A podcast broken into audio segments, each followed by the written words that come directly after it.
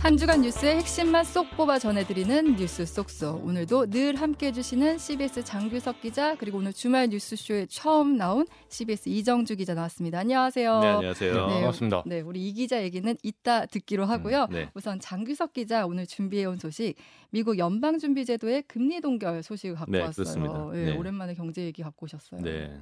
어, 미국 연방준비제도가 아, 이틀 전 새벽이죠. 네. 그 기준금리를 결정하는 연방공개시장위원회를 마무리를 했습니다. 아, 여기서 이제 기준금리를 결정을 하게 되는데 어, 기준금리는 동결로 음, 결정이 났습니다. 네. 그래서 이제 미국 기준금리가 5%에서 이제 상단은 이제 5%에서 5.25% 음, 이렇게 유지를 했는데 거예요. 네. 예, 이게 이제 의미가 있는 게 지난 15개월 동안 한 번도 쉬지 않고 금리가 인상이 됐어요. 지난 15개월 동안 저희가 익숙하지 않은 단어들을 많이 들었잖아요. 네, 네, 네. 뭐 무슨 빅 스텝, 자이언트, 자이언트 스텝, 스텝, 뭐 베이비 스텝, 예. 근데 그걸 이제 멈췄다. 그게 네. 이제 멈춘 거죠. 네, 예, 네. 상당히 의미가 있습니다. 음, 그 제롬 파월 연준 의장은 옛날에 그 폴 볼커 얘기도 했었는데 네. 예, 그 물가가 2%대로 음. 인플레이션이 2%대로 내려올 때까지 금리는 계속 올라간다.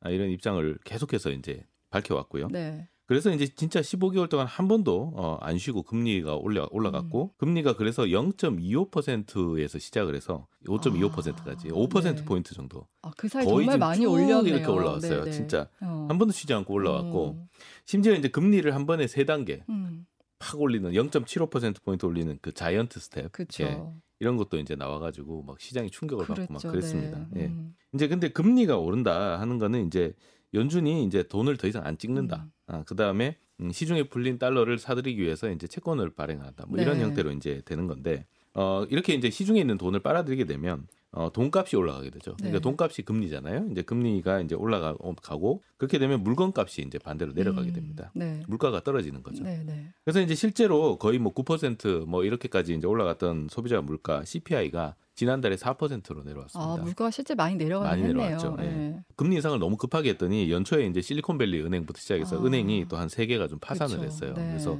금융 위기가 또 오는 거 아니냐 음. 뭐 이런 얘기들도 나왔고 금리를 막 거의 15개월 동안 쉬지 않고 올린 것만큼은 안 내려왔어요. 음. 그러니까 기대했던 것만큼은 안 내려온 네, 거죠. 네. 어, 물가 목표는 2%인데 여전히 이제 4%대 음. 지금 머물러 있고요. 네. 그다음에 이제 석유류하고 식품 가격을 뺀 걸 이제 근원 물가라고 하는데 석유류나 이제 식품 이런 거는 워낙 이렇게 음. 변동률이 심하니까 걔를 빼고 이제 근원 물가를 산출하는데 이 근원 물가는 지난달에 5.3%를 기록해서 여전히 5%대입니다. 미국 얘기입니다. 그러니까 미국. 예. 파월이 예 전에 예고했던 물가 2%에는 한참 못 미치는 그렇죠. 수준이에요. 이제 근원 물가가 2%대로 들어가야 음. 된다. 이제 이런 식으로 얘기를 하고 있는데, 그러니까 이제 금리는 올렸는데 그만큼 인플레이션이 빠지진 않았고, 음. 예, 생각했던 것보다 안 빠졌고, 어, 특이한 사항은 실업률이 안 올라가요. 어. 네. 뭐... 그러니까 이제 거의 완전 고용 상태를 음. 계속 유지를 하고 있는 거죠. 네, 네. 특히나 이제 제일 어, 크게 본 게 그동안 크게 본 게 집값이었습니다. 월세, 네. 월세였는데 에, 이게 이제 월세가 또 잘 안 떨어지는 거예요. 음. 음, 그러다 보니까 이제 물가가 잘 안 떨어지고 그래서 이제 되게 스티키하다, 이제 끈적끈적하다 그러는데 아. 이게 막그 그 엿이나 이런 것은 들러붙어 가지고 금리를 막 올리면서 막 떼내려고 하는데도 잘 안 떨어지는 거예요. 아. 네. 그래서 금리가 되게 스티키하다 이렇게 음. 얘기를 지금 하고 있어요. 네. 근데 이제 조금 이제 변수가 있는 게 그 월세 계약 만료 시점이 옵니다. 아. 그러니까 월세가 한참 올랐을 때 네. 계약했던 이, 이 계약건들이 이제 음. 만료가 돼요. 보통 미국은 월세 계약을 1년 정도 단위로 하거든요. 네, 네. 그래서 이제 그 1년 정도 끝나고 이제 재계약이 오는데 우리나라도 음. 지금 뭐 역, 역전세 뭐 이런 것 때문에 네. 전세금 높이 받았다가 지금 집주인들이 돌려줘야 될 맞아요. 그런 상황인데 네. 어, 미국도 좀 비슷한 것 같아요. 음. 월세를 크게 높게 받았다가 지금 월세가 조금 떨어지는 음. 시점인 것 같아요. 그래서 이제 월세가 많이 내려가면 또 이제 그동안 좀 이렇게 되게 물가가 안 내려오고 있고 꽉 붙잡고 있던 게 조금 더 물가 내려오지 않을까 음. 이런 얘기도 있고 네, 네. 물가는 많이 안 내려왔는데 조금 더 내려올 수 있다는 전망도 있고요. 음. 그 다음에 어, 은행이 또 파산하면서 또 금융에 또 위기가 올 수 있다는 네. 얘기도 있고 음. 그런데 또 노동 시장은 탄탄해서 아. 또 여러 가지로 그래서 지금 그 어떤 신호들이 되게 이렇게 복잡하게 얽혀 있는 그러니까요. 상황이에요. 예. 그러니까 어느 한쪽으로 쏠려 있는 게 아니라 음. 여러 요소들이 다 섞여 있다 보니까 좀 혼란스러운 것 같아요. 그렇습니다. 네. 근데 이제 이걸 보면서 저는 얼마 전에 그 이창용 한은 총재의 그 비유가 생각이 났습니다. 음. 이창용 한은 총재가 금리를 동결하면서 무슨 얘기를 했냐면 아 안개 속에 차를 잠시 멈춘다 네. 이 말을 아, 했습니다. 예, 네. 예. 시적이네요. 네. 네. 이게 뭐냐면 안개가 너무 이렇게 자욱하고 어, 우리가 방향을 어디로 가야 될지 모르니까 잠시 차를 멈추고 음. 안개가 거칠 때까지 좀 기다리자. 좀 상황을 보겠다. 예, 이 얘기를 했는데 네. 어, 지금 어떻습니까? 그, 저, 한국은행은 지금 금리 동결을 계속 하고 있어요. 그렇죠. 네. 차를 지금 계속 세워놓고 음. 꽤 오래 세워놓고 있죠 네, 지금. 네. 예. 근데 지금 시장은 이제 미국 연준도 좀 비슷하지 않을까 이렇게 아, 보는 것 같아요. 네. 그러니까 어, 일단 연준 이사들의 의견이 하나로 지금 취합이 안 되고 음. 불확실성이 되게 큰 상황이니까 잠시 좀 멈추자 음. 예, 이 얘기인 것 같고 네. 우리가 가는 방향이 제대로 맞냐? 어, 일단은 은행들이 막 갑자기 이제 대출을 쪼이고 그다음에 이제 파산하고 막 이러니까 대출을 쪼이고 그런데 물가는 생각보다 빨리 안 빠지고 음. 이러니까 우리가 가는 방향이 맞는지 좀 잠시 한 달 정도 차를 세우고 지켜보자. 음. 지금 이런 얘기인 것 같아요. 네. 그래서 이제 언제 시동을 거냐, 음. 언제 시동을 거는 거는 다시 시동을 거는 거는 이제 이제 멈추는 거를 이제 다시 재개하는 거고 네. 이제 차를 이제 돌리는 거는 이제 피벗인 거죠. 음, 인상을 그쵸. 바꾸는 건데 네. 언제 시동을 걸 거며 네. 언제 차를 돌릴 거냐 이거는 이제 좀 지켜보자 이거죠. 음. 지켜보자는 거고 파월 의장은 올해 말까지는 차 안 돌린다. 어, 음. 그 얘기는 했습니다. 네, 그 얘기는 네. 했는데 금리 어. 인하는 없다. 근데 네. 파월 의장이 그 얘기를 했어요. 결정적으로 7월에 올릴지 안 올릴지는 아직 결정 안 했다. 어. 그 얘기, 그. 그 얘기 나오자마자 바로 올라갔어요. 아. 네, 그러니까 네. 그 생각했던 것보다 금리 동결을 좀 유지할 그러니까 수 이게 있겠다. 뭐 매파적 기조로 계속 얘기는 하는데 음. 뭔가 우물쭈물 하는 음. 거예요. 그러니까 시장에서 딱 보기에는 아, 투자자들 보기에는 어 네. 조금 이상하네. 음. 어, 차를 이러다가 조금 오래 세워두는 거 아닐까? 그러다가 갑자기 시동 걸고 차 돌리는 거 아니야? 음. 어, 이렇게 생각을 하는 거죠. 음. 그러다 보니까 이제 뉴욕 증시가 파월의 발언을 완전히 신뢰하지는 않는 것 같아요. 지금 현재 음. 상황으로서. 네, 네. 그래서 이제 주가도 어느 정도 약간은 음. 그 떨어지지 않고 견조한 모습을 보여주고 있고요. 어, 국제 시장 금융 시장에서 보는 거는 한 네 번 남았는데 한 네. 번 정도 더 올리지 않을까 음. 이런 정도로는 음. 보는 것 같아요. 음. 어, 그러고 나 그러고 나서 좀 지나면 올 연말쯤에는 피벗이 나오지 않을까. 아, 금리 인하로 음, 방향을 차 돌리지 튼다. 않을까 이런 네, 생각을 네. 지금 하고 있는 것 같습니다. 이제 이제 우리 입장에서 가장 궁금한 거는 그럼 미국의 금리 동결이 우리 경제에 미치는 맞아요. 영향이잖아요. 네. 지금 이제 우리가 계속 그 걱정을 하고 있는 부분이 뭐냐면은 금리 역전이거든요. 음. 금리 역전인데 역전이 그 되는 그 차이가 지금 엄청 벌어지고 있잖아요. 네. 지금 우리나라 기준 금리는 3.5%입니다. 음. 3.5%니까 1.75% 포인트 차이가 나요. 네. 사실 이만큼 벌어진 적이 없었죠. 어, 최- 거의 없었거든요. 네.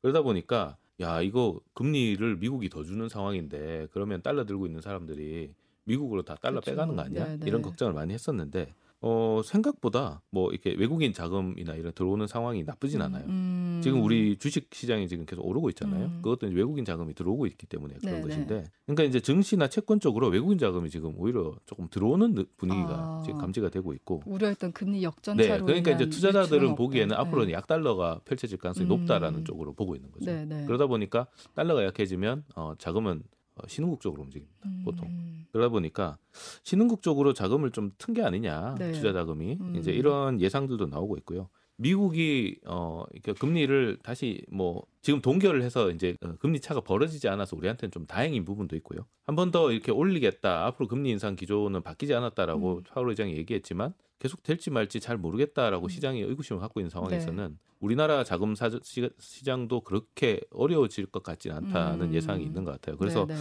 기재부나 한국은행도 어, 당장은 우리한테 악영향은 없을 것 같다 이렇게 음. 판단을 하고 있고요. 네, 네. 그래서 차가 차를 세우고 이제 상황을 보고 있는 상황에서 정말로 안개가 걷히고 음. 어디로 가야 될지 방향이 보일 거냐 네. 이제 이거를 좀 봐야 될 것 같습니다. 음, 네, 이런 경제 상황을 바탕으로 앞으로 우리나라는 또 어떤 결정을 할지 지켜봐야겠고요.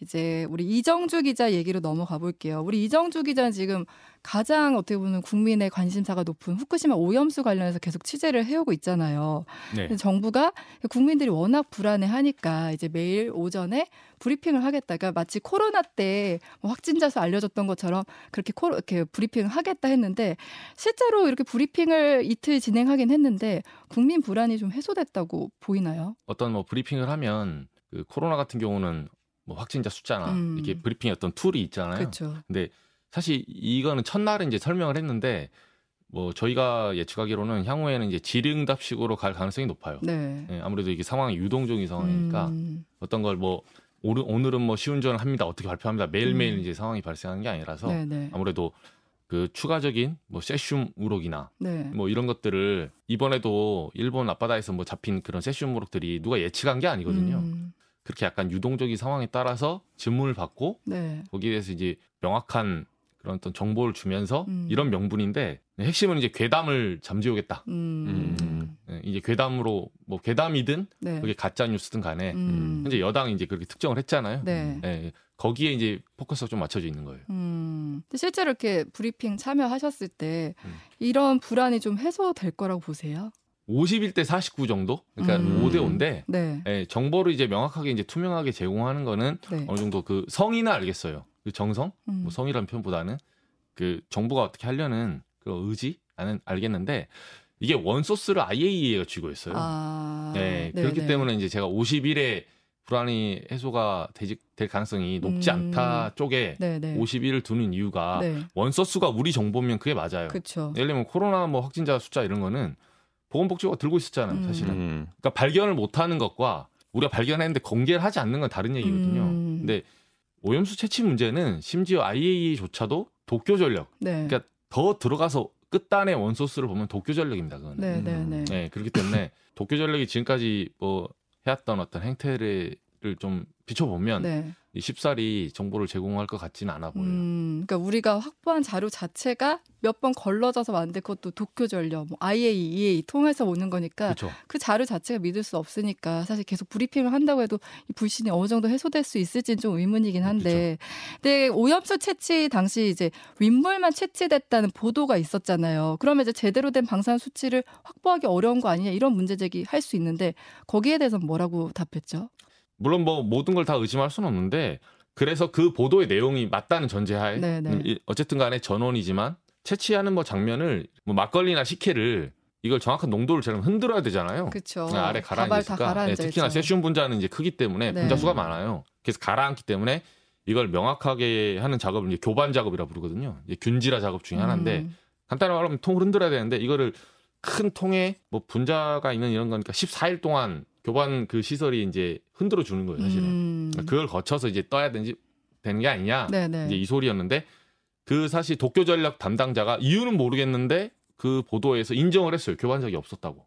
어 그러면은 뭐 이. 보도가 틀렸다고 볼 수도 없는 거네요. 그렇죠. 예. 근데 이제 치료를 채취하는 거는 IAEA가 그 확증 모니터라고 네. 결국은 후쿠시마 관련된 보고서를 쓰기 위한 그 시료가 아니란 거죠. 음. 네, 그 용도가 아니란 거예요. 네. 그러면 IAEA에 주는 시료는 잘 섞여져 했고, 있었다. 네. 했고 일본의 말은 음. 그거는 교반 작업을 통해서 막걸리나 식혜를 잘 흔들어서 전달한 음. 거고 네네. 이번에 논란이 된 거는 그 방사능 영향 평가, 방사성 영향, 영향 평가를 위해서 따로 이제 한 건데 음. 여기서 이제 또 의문이 있죠. 왜냐하면 이게 이제 뭐 소스텀이라고 조금 전문 용어 나오는데 음. 이제 국민 1차장도 그렇게 설명을 하더라고요.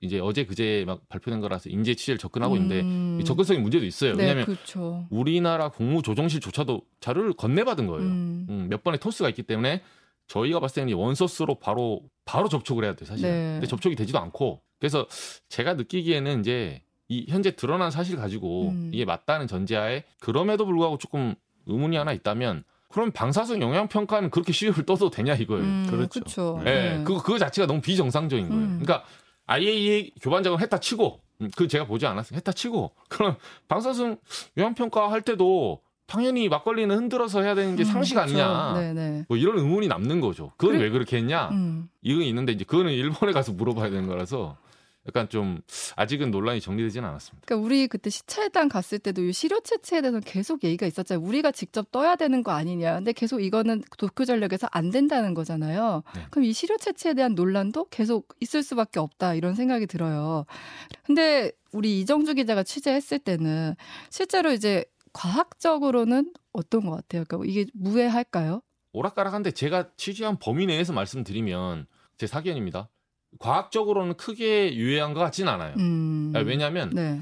전두 가지 사례가 있었거든요. 하나는 그 최근에 그 충북대 약대 교수님 박일영 교수라고 나는 오염수 마실 수 있다. 음. 네, 그 앨리슨 그 네.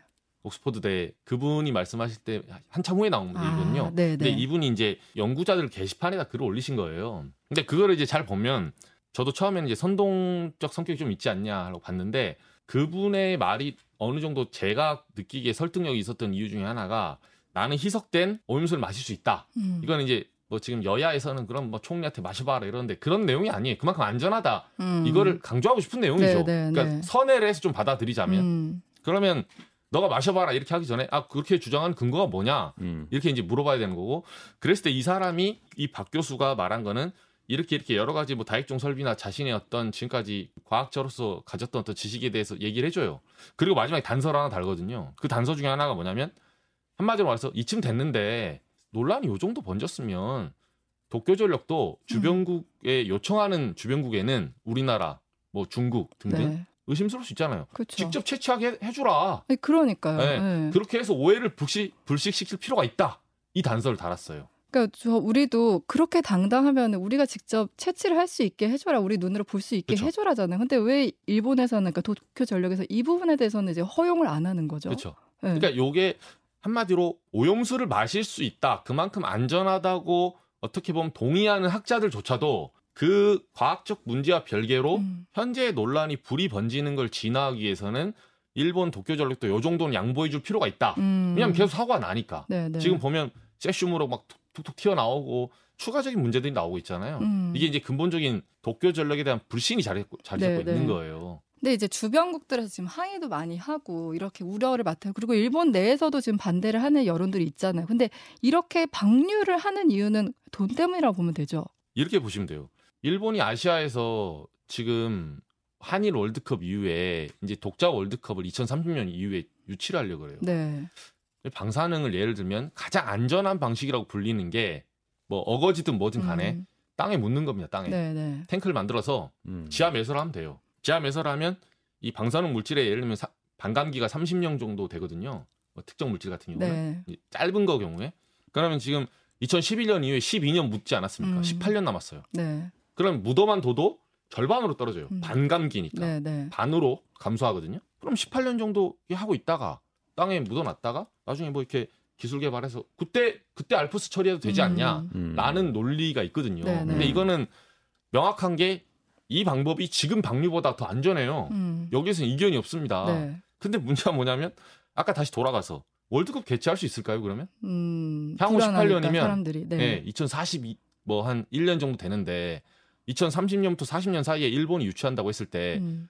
그 어떤 나라조차도 트집이라면 트집일 수도 있는데 이런 문제제기를 할 거예요. 야, 너네 땅에 지금 방사능 있잖아. 음. 그 지하에 135만 톤 묻어놨는데 네. 우리 선수들 그 노출되면 어떡할래? 음. 너 갔을 때 만약에 우리가 갔는데 그때 동일보 대진 또 와가지고 음. 쓰나미 와서 터져가지고 사람들 오염되면 너, 너 어떻게 책임 있길래? 음. 이런 논리면 절대 개최 못합니다. 음. 쉽지 않아요. 네, 네. 그래서 결론 말씀드리면 이게 지금 뭐 방류는 330조 드니 그 지하 매설은 2조 3천억 드니 이렇게 하는데 사실 2조가 서민들한테는 큰 돈인데 당연히 네. 일본 정부 예산에서는 큰 돈이 아니거든요. 음. 네, 도쿄 그냥 도 예산이 200조가 넘어가는 나라예요. 네, 네. 일본이란 나라가 그러니까 그 정도로 경제 대국인데 거기에 1%도 안 하는 그런 작은 음. 예산이 네. 과연 이게 그 돈 때문에 그렇게 하는 의문이 있었는데 음. 제가 물어보니까 이런 어떤 결론으로 수렴이 되더라고요. 누구한테 단순히 물어본 거예요? 원자력 그 공학자들 아, 네, 음, 네. 네, 네. 또 그리고 이제 또 환경 운동가나 이런 분들한테 여쭤봤어요. 네. 이, 이 그린피스 운동이나 하는 분들한테 여쭤보니까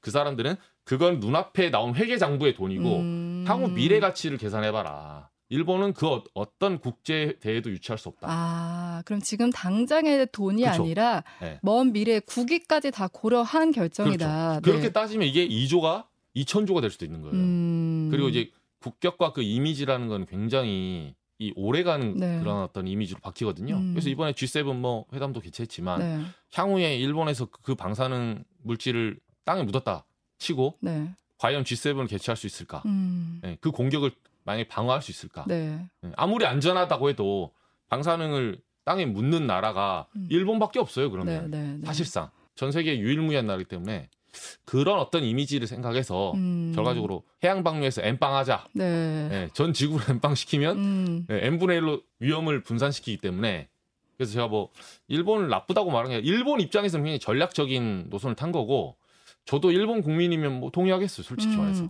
근데 이게 지나치게 너무 자국 이기주의 관점이라 그러니까 저는 이제 걱정되는 게 이제 당장 우리 어민들 지금 생업이 달린 문제잖아요. 이분들에 대한 보상 같은 경우는 뭐 방법이 있을까요?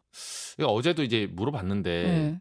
해수부 쪽에서는 그런 입장이 나왔어요. 그러니까 피해가 발생하지도 않았는데 뭐 이게 손해배상 이런 걸 그쵸. 말하는 게 조금 네. 시기상조다. 음. 근데 이게 조금 어폐가 있는 게 이 시기상조를 일본은 하고 있어요 이미. 음. 벌써 7,500억을 네. 그 책정을 했습니다. 도쿄전력. 그렇죠. 예. 네. 자국 어민들에게. 그쵸. 이게 이제 일본어로 이걸 풍평이라 그러죠. 풍평. 음, 그러니까 소문, 바람, 바람에 실려서 오는 음, 말들. 네. 바람 풍자 써서 음. 풍평이라는데 이 풍평으로 인한 그 어민들의 매출 감소. 음. 그러니까 어떤 시점을 잡아서 네. 광류 이전과 이후의 매출 감소량을 측정을 해요. 네. 그러면 당연히 이제 그 이후에 줄었을 거 아닙니까? 그렇죠. 늘진 않, 네. 늘 확률 낮으니까. 네. 그러면 원래 그 전 매출 값에서 나중에 그 이후의 매출값을 빼요. 차액이 나오잖아요. 네. 그 차액만큼 곱하기 이제 물고기가 계산해서 기간 배상을 해주겠다. 이게 근데 우리나라는 정작 이런 어떤 풍평이나 여기에 관해서는 현재로서 뭐 인정하지도 않고 그걸 직접 피해로 보지도 않아요.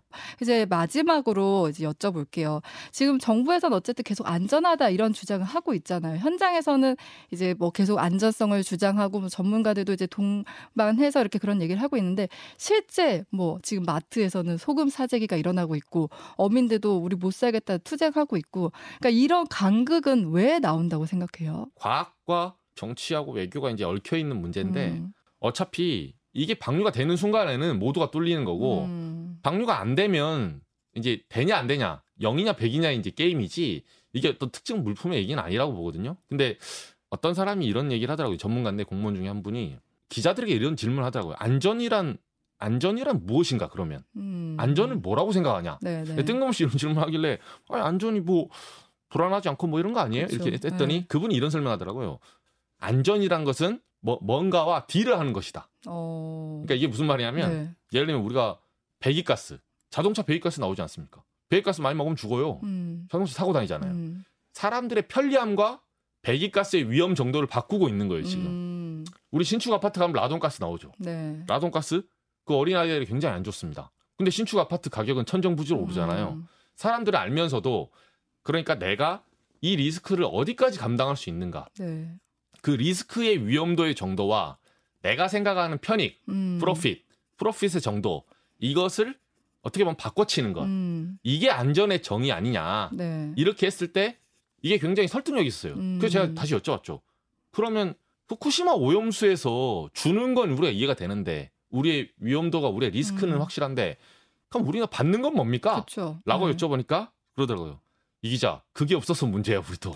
근데 대답이 이거였어요, 사실은.